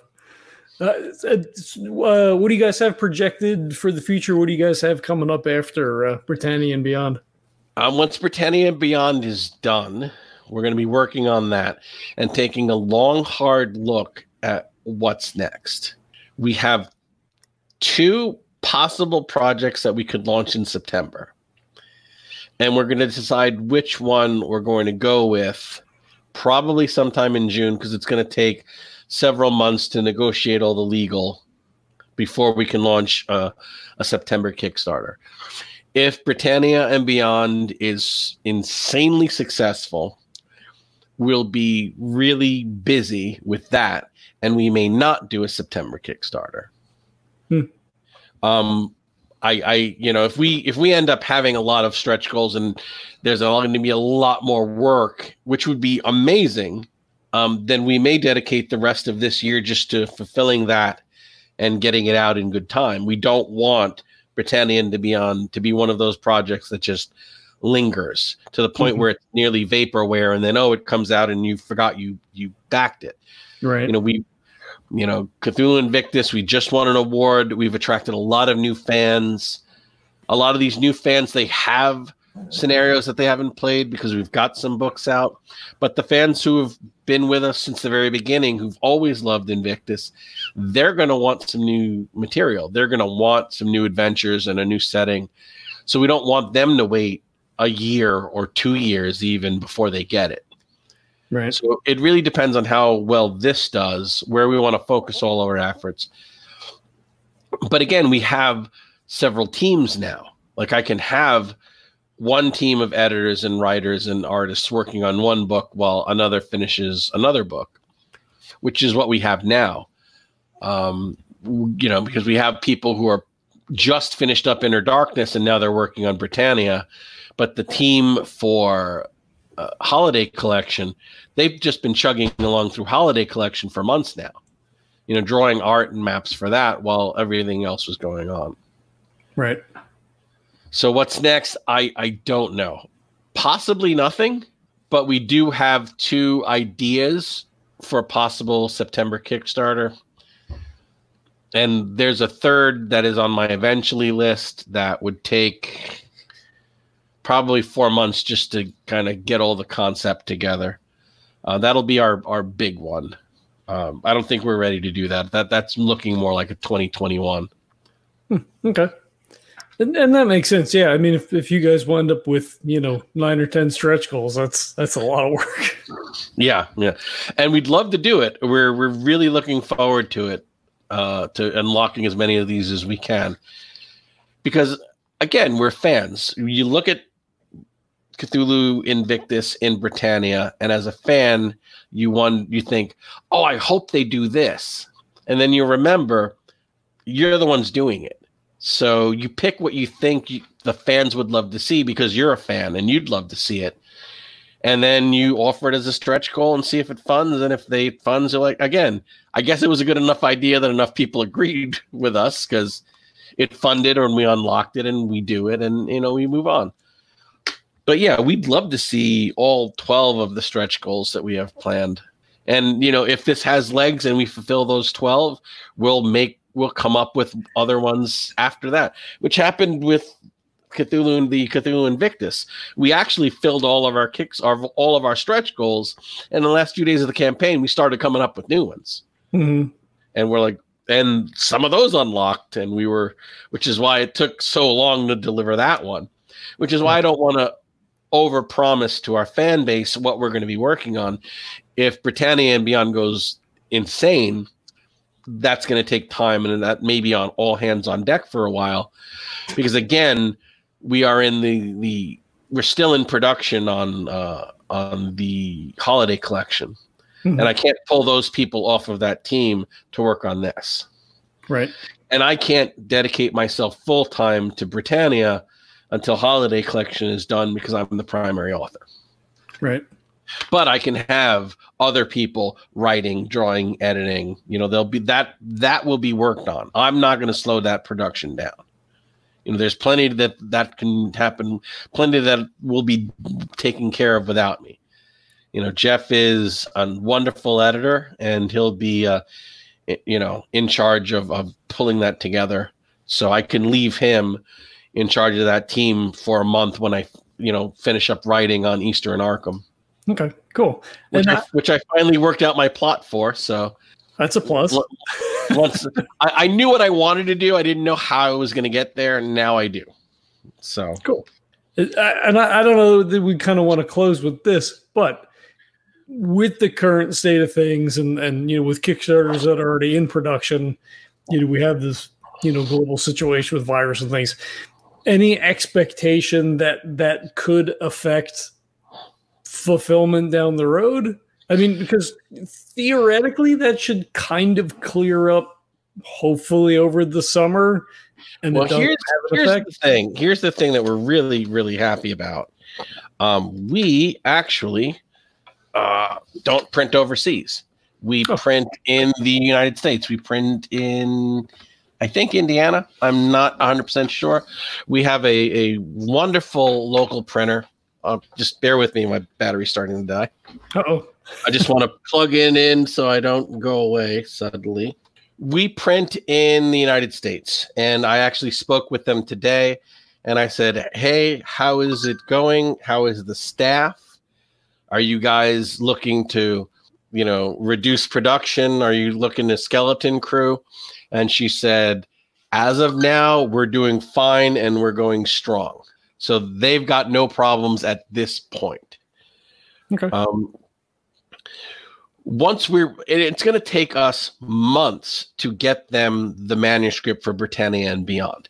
Sure. Um, ideally, if everything goes great, I mean everything. If Calliope herself shows up and writes a couple of chapters, um, we probably won't be getting this book anywhere near printer until November or December.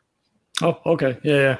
I mean, and that's if everything and tr- it's not going to go. Everything's not going to go well. Let me burst that bubble right now. Um, it's it's it's not. I don't know what's going to go wrong, but trust me, twelve Kickstarters, something's going to go wrong. Um, and again, it could be someone has a death in the family, someone loses a cat, someone you know has wisdom teeth pulled, you know, somebody's kid gets sick things happen. Sometimes it's nobody's fault. It's nobody being unprofessional. It's just fate.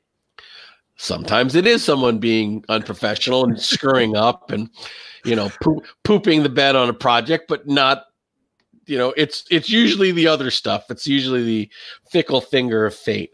Uh, but no, so by the time we're ready to get Britannia and beyond to a printer, we're hoping that the worst of all of this stuff will be behind us.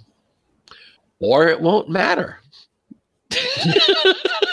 Yeah, I, I guess it's the other way to look at it. and I, I hate uh, well i'm a horror writer so i have that dark sense of humor.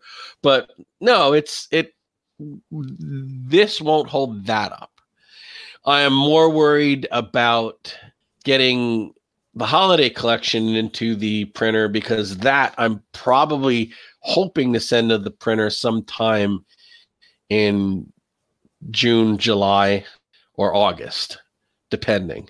Yeah. um, so that may be you know more of a delay. I i would love to get my approval so i could print the uh the inner darkness book now a holiday collection being printed in may or june or july that you know we'll see.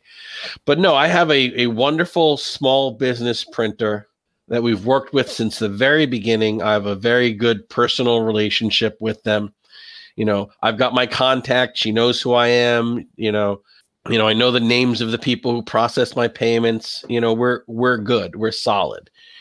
And we get courted to start printing in china all the time and i Mhm. won't do it one we don't print in large enough numbers for them to really give us the kind of deals that would make it attractive and two i'm a small american business and i like supporting small american businesses um, right. it doesn't mean I'm a nationalist. I'm I'm not. It's just I know how small companies operate on on narrow margins, and I appreciate that. Um, so I, I like working with them, and I've never had a problem. I have a another local printer now that they'll do stuff like posters and uh, eight by ten prints and keeper screens and bookmarks and I love that because I can go drive to their office and pick it up. You know, that's the epitome of a small business. Like Yeah. you're you're 20 minutes away. I'm coming to get my boxes. And you know, I walk in and I walk out, no shipping and um I like that. I like that I'm a small business and I like that I support support small business. You run into those big global problems when your books are stuck on a ship on a container going through customs coming from another country. Mhm. And again, I'm not knocking anybody who does that. I'm a very small business, small fish, small pond kind of guy. Um, I don't produce books in the number where I would need a warehouse or a container or, you know, Right. Where they which- print it and then set it on fire and you know I I wasn't gonna say it. looking looking at you, Sassoon, the Sassoon files. Um, yeah, we don't have the the, the political scrutiny um, of those sorts of issues. And again, if something goes wrong, they're in Indiana, you know, they're in Indiana. They can get me another box of books, Right. you know, within a week or two. Something goes wrong and you're shipping from China, you're looking at two months of resolution. Um, or even just to get the proofs, right? I mean, unless they, you know, email a PDF version, if you have to get a physical copy to a- approve, you know, like with, on, the, on the board game side, right? Like we have to check colors, we've got to check sizes, we've got to check a lot of. You know, it's weeks back and forth just to make a single correction in a color. You know, they if I ask for a physical proof, they'll FedEx it. It'll be here within. It'll be here the next day. Hmm, yeah. Um. The the problem is when they get busy because the, since they are a small business, if they if for some reason everyone is printing at the same time, I may need to wait an extra week, an extra two. But an extra week, an extra two, is nothing compared to a, a container ship going through customs, getting on a truck, coming to me. Um, so yeah, uh, I don't have the kind of volume where I would be, you know, paying, uh, you know, al- next to nothing. But again, I'm not, I'm not ordering five thousand books. You know, Right. I'm, I'm barely ordering 100. Well, you know, I'm barely ordering a thousand books. Um, so for for me, it works very well, and it the benefit of it far outweighs uh, any of the the negative to it. And it does make us resistant to those kinds of global situations like pandemic or storms or earthquakes or tsunamis or flooding. And even just uh, the hurricanes in in this season there were hurricanes that shut down all the gulfport coasts two years ago. Hmm and that's where a lot of goods come through Well, and, and if you order, you know, if it hits at the wrong time, you know, if you order China beginning of the year, you know, that New Year's they're shut down for a month. Right. You're not, like just nothing is happening. exactly exactly Yeah, and that's I, and I don't want. I, I mean, I don't know because I've never ordered stuff overseas, and not that you don't get personal service necessarily, but you know, if you have someone here, like you said, you know the the name of the people who process your orders, and you know your your uh, you know contact on the phone, like it, it would seem to be a more personal um, process than than ordering you know a huge thing from from overseas, and, and not that they don't. Again, I don't know. I've never done it, but you know, you, you can literally just call someone on the phone and be like, hey, yeah, uh, you know, Sue, what happened with, you know, blah, blah, blah. I need to get, you know, such and such. Right. And it's just, it's a two minute conversation. And not, you couldn't Skype or call China or whatever, but like, I- exactly it, Uh, it's just, just very it's very comforting to yeah. actually you know have know their names and have them know that you've got projects in the works and even just give them the heads up like hey i'm going to be sending you a file in a couple of weeks what's your printer schedule looks like? Like look, we're pretty wide open now. If you if you get in quick we could probably turn you around in a month. I'm like oh that's awesome. And you know so that you can have that kind of rapport. But then you know you have other factors and you don't get it in as fast as you can. And you know it's just but it, it's not the the length of time and distance of of other situations of printing overseas or or that sort of thing. Right. Cool. And and 50 bucks is going to get you the, the soft cover. It's going to get you a PDF copy. Uh, it's going to get you any other digital stuff that on uh, right right right. right exactly the the the stretch goal the stretch goal fiction collection it is going to be available as a as a physical book that'll be an add-on item um you're if we unlock it and you are you know even if you're just getting the main pdf you'll get that pdf too um so you'll you'll get the book whether you want a physical book that'll be a, a few dollars extra Right. Uh, Yeah, I- and, that- and that's I, I prefer the physical, like everything. I, I'm not an e-reader guy. I don't like any like just give me a book, you know. Right, right. And- I, I I do like the physical feel of a book of short stories. It's just very comforting. It's like an oatmeal cookie or chicken soup. It's just something you grew up with. It's it's there's just you know there's some sentimentality to it. hmm But uh, I mean, if you have a reader, I guess it's just as easy to pull out a reader. But I just like, you know, being able to pull a book out no matter where I am. Like I could just take my book with me. We we we can see behind you. Yeah. yeah. Well, and so I, I don't know. um, how this affects like small business like you guys, right? So like if you order through Amazon, um, and and obviously then ordered through Amazon to get a PDF from Golden Goblins coming from you, uh, but a lot of times what that is, you just have the rights to read the book, and if they decide for some reason that they don't, they're no longer going to support that author, they don't want that that title they remove that from your Kindle. Like you don't have access to that anymore. If you have a physical, um, with, uh, they, need, they, need, to. They're not. They're not taking. They're not coming to your house and taking your physical book. Well, yeah, not only that. I mean, it's like, but um, PDFs and stuff from you guys are coming from you guys. There's no like digital rights thing or anything like that, right? No, no, it's us. Yeah. Yeah. Yeah. Okay. Yeah. Hmm. I, I just wonder because I know that's a thing, and that's that's one thing that kind of like um, shies me away from like completely digital media like Spotify and all this. You're like, oh, I you know I bought this, that, and the other thing, and then you know that you know Tool turns around and says, you know what, fuck it, we're not going to put our music up here anymore. You're they're not giving you your money back. you right. know what I mean? So uh, I I don't care for that. Right. Well, the the, the PDFs we send out are, are direct download. We're we're not right.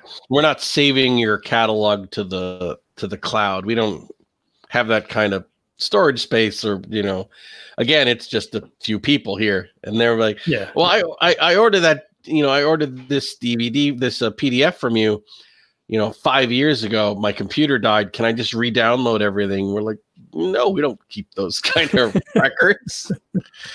You know we right. but like why didn't you back it up to a thumb drive or something? Like you know and I'll, often we'll just I'll just roll my eyes and send them the PDF because I'm like, do I really want to explain to this guy that, there's no way we can verify this because we don't keep those kind of there, and it's a PDF, so like, ah, here you. Go. But yeah, yeah like as again, people expect we're way bigger and more impressive than we actually are. Which is flattering. It is very flattering, to be honest. So I can't. I'm not complaining about it. Yep. No, absolutely. And uh, we got Necro next year. I'm looking forward to uh, to getting together again. Knock, that's going to be knock exciting. on wood. We're all still well, here. Yeah. Well, that's true. all right. God, pie in the sky. God, God, God's willing. Yeah, absolutely. Uh, you got a juice pouch over there? oh my God my wife got me a mini fridge for the den. So now I have jello, pudding, and juice boxes. Nice. it, it, it has added hours of my writing time. So now I don't need to go downstairs to get a snack. Um, it's really, it sounds ridiculous, but it's really added uh, a lot of convenience. Well, it's not great- just having it there, right? It's like, oh, let me run downstairs and go grab something to eat. Oh, look, the cat barfed on the floor. Oh, you know, exactly. It, it, knocks you out of the it knocks you out of the zone. Yeah. You know, sometimes you just you just want to grab something to drink and, and keep going. Um, unfortunately, I don't have a bathroom up here, so it's not a per- it's not a perfect system, but still, it's it's way better than it was. I'm, I'm very appreciative of the uh, little mini fridge. Yeah, hell, half yeah, the time. Go ahead. I, I, I, am sorry for sneaking a drink box, a juice box while we're while we're doing this. It's been a really long. It's been a really long day. Um, I was like, "What the hell is that?" I was gonna say, I walk out of the room half the time. I can't remember. I walked into my kids' room the other day to ask a question, and I'm like, fuck, I don't know why I'm in here. We're that guy. You're real you're, slow, walk back out, walk back into the kitchen. I'm like, I got it. I ran back down to the room. oh my uh, god, that's funny. Yeah. Uh, getting old. yeah, yeah. So I'm I'm my wife's like, what do you want to do for your 50th? I'm turning 50 in the fall, and I'm like, I have no idea. And now with this whole thing, it's like, what what could I do? You know, yeah. I, I, might we might still be stuck in the house, right? Um, but yeah, I, I, I won't beat I won't beat Jeff. I mean, he had that. Uh, were you you were there at Jeff's fiftieth, weren't you? With the no. Godzilla, the Godzilla and oh, the yeah, yeah, yeah, yeah, yeah, yeah. Dude, you, you can't forget the Godzilla in, in the in the Barbie dress cake. That's right, epic. Yeah, he had, it, he had his fiftieth at Necronomicon, which uh, you can't beat that, and it's an off year for me, so I can't do that, or I would totally do my fiftieth at Necronomicon. Yeah, yeah. Hey, we could do it again. Why not? no. Why would I want to turn 50 twice? Yeah. Better than turning 51. it's even worse. uh, man, you know, any year, any any birthday above ground is a good birthday. Amen to that. Amen.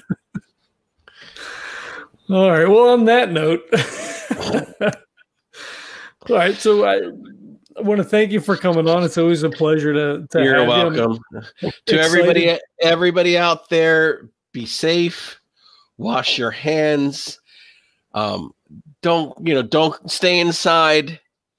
You know, we've given you a few good movies and anime series. You know, you want to order a PDF? We've got stuff you can read. Um, mm-hmm.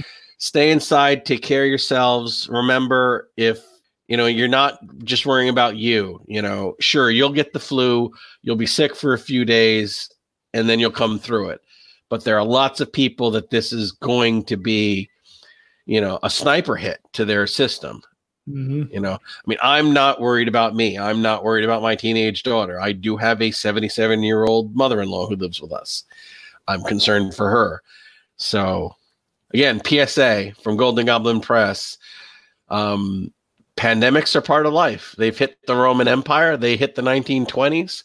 This is ours. We're going to get through this. Let's be smart, let's be careful, let's take care of each other. Yeah, and, and that, that's the big thing. You know, try try to take care of everybody around you as much as you can without putting yourself in you know any kind of danger or endangering you said your you know parents and things like that my right. my parents are not quite as old but they're they're approaching 70 now so like you know, I worry. We were over there for dinner yesterday. and like, you know, I'm at work. Does somebody have it? Fuck, did I have it? Like, should we not go for dinner? But you don't want to not not go for dinner. like, ah, shit, I don't know. Yeah, yeah, dude, we we'll figure it out. I mean, you know, some of these lessons are going to be harsh ones, but we'll figure it out. Yeah, yeah. So please do all those things. Support, you know, your your independent creators, your your local businesses as much as you can. Uh, a lot of these people are going to be taking a, you know, big hit, especially people in in the gaming industry. So a lot of the independent people. So uh, be you know, be, have- be kind to your medical care professionals because they are going to be the heroes that we need, and they're going to be doing the best they can. Uh, it may not seem like it at sometimes, but you know, my my neighbor is a nurse, and I know how hard she works, and I you know, I know how hard it's going to get, or at least I suspect. So, you know, patience and kindness. We'll get through this. Yeah, I mean they're already working hard before this. It's yeah, it's going to be ten times, you know, what they're normally going up against. So it feels kind of shitty to shill after all that, but uh, well, you know what I did? I stocked up on coffee. Oh, I hope it was legendary brew. You know it was. or any the, of the, the other the night the night the night owl brew. Oh, that's not mine though. That's birds. That's good though. It's good coffee. It's I don't good coffee. It. It's, it's yeah. yeah. B- before he started roasting specifically for us to have the the uh, the legendary brew, uh, the night owl blend was my go to coffee. I mean, birds is what I keep in my house. 100%. There is no other coffee unless I happen to forget to order and run out. And I'm like, oh, you're an idiot, you know? And then I've got to go out and grab something else. But yeah, Bird Birds is awesome. Uh, if you go to Birds Coffee, Birds, wow, birdscoffeecompany.com, you can get the Night Owl blend. It's a terrific dark roast. They also have the Morning Lark and the Hummingbird. I believe the Hummingbird is a decaf. Uh, and the other one is a light roast. But if you want to check out the legendary brew, it's a nice medium roast. It's roasted to order all the coffees more or less a roasted to order, but the legendary brew is not sitting in a bin. It's not in a bucket somewhere. If you order it, it's going to be roasted for that order, sent out shortly thereafter. You're going to get as fresh as you can. If you use the code LEGENDS10, you're going to get 10% off your order. Shipping is always free. And to get that legendary brew, you can hit the link in the show notes or go to tinyurl.com forward slash legendary brew. We also have our Patreon up if you feel like supporting the show that way uh, that's fantastic. We totally appreciate it because I just literally pay for everything. So, hey. Give the poor guy a break. He's got Yeah. cats. He's got cats to feed. And then, uh, you know, ratings and reviews on iTunes or Pod Chaser or whatever your pod catcher of choices. That's fantastic as well. Helps to bump us up in the algorithms, just gets more eyes on the shows. Tell your friends, tell your coworkers. If you're locked in your house because you're under quarantine, I don't know, maybe download the podcast, which also seems like a shitty thing to say. But if you're looking for something to do, we've got, oh, Jesus, 450 Work- work- episodes. Work through the catalog. Yeah. Oh, be kind on the early stuff. It's a little on the rough side. That's every podcast. Every the the the first five episodes are always like nails on a chalkboard. yeah, yeah. It's uh I, I I haven't actually gone back to listen myself. I just I cringe when I think like, oh, episode one, two.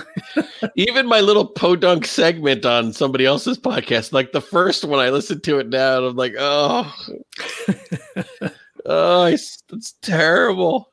All the APs are good too, though. I mean, I, I think we we obviously they got better, but APs are, are awesome. If you're into that kind of thing, we have a couple of different um, uh, campaigns that we're running, and we've got stuff uh, And, and some and some well. Cthulhu Invictus stuff that you're never gonna post because why would you?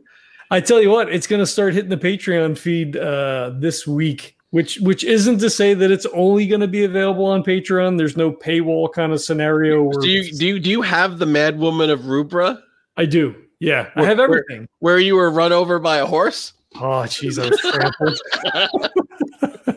that was not a fun day. Dude, throw that up.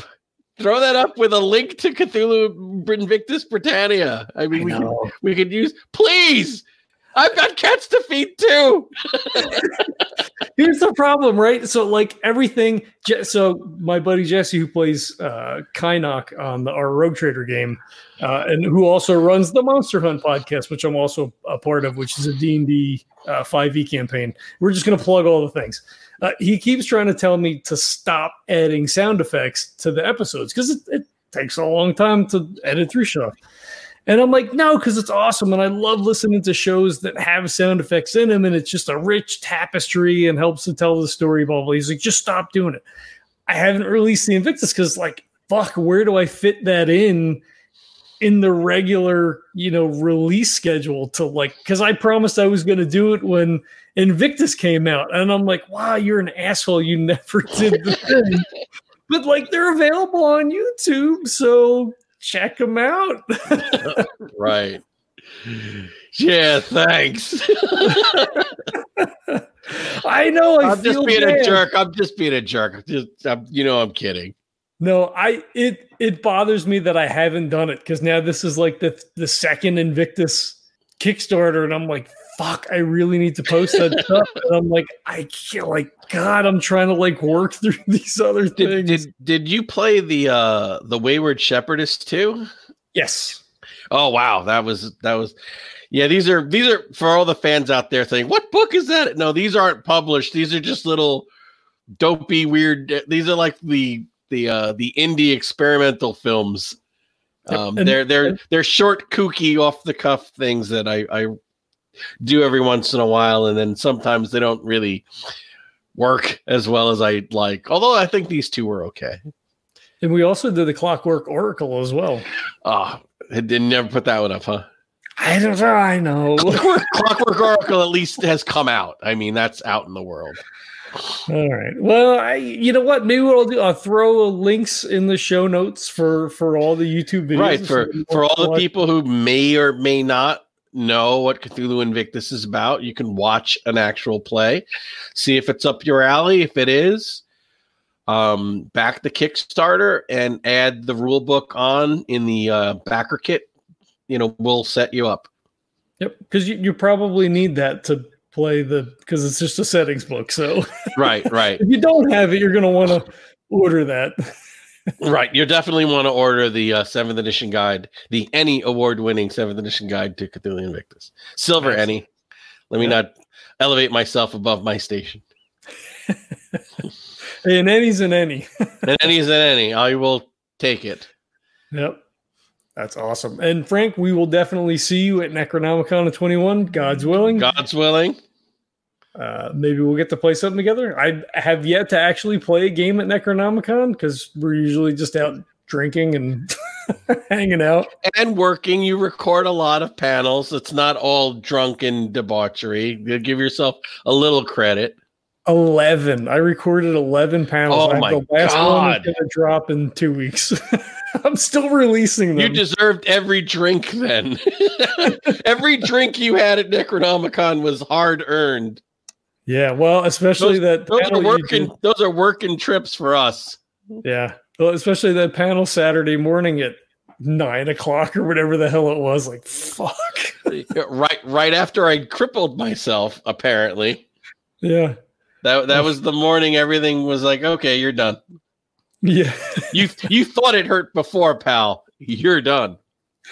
right, right. Good times. Yeah, good good times. We're all still here, so it's Yep. good times. Absolutely. All right. Well, again, thank you for coming on. Thanks everybody for checking it out. We appreciate you tuning in, and Thank uh, you. hope you're, you're backing. Hope you enjoy it, and um, we'll catch you next time. Catch you next time. This podcast is a proud member of the Legends of Tabletop Broadcast Network. For more gaming related content, please visit www.legendsoftabletop.com.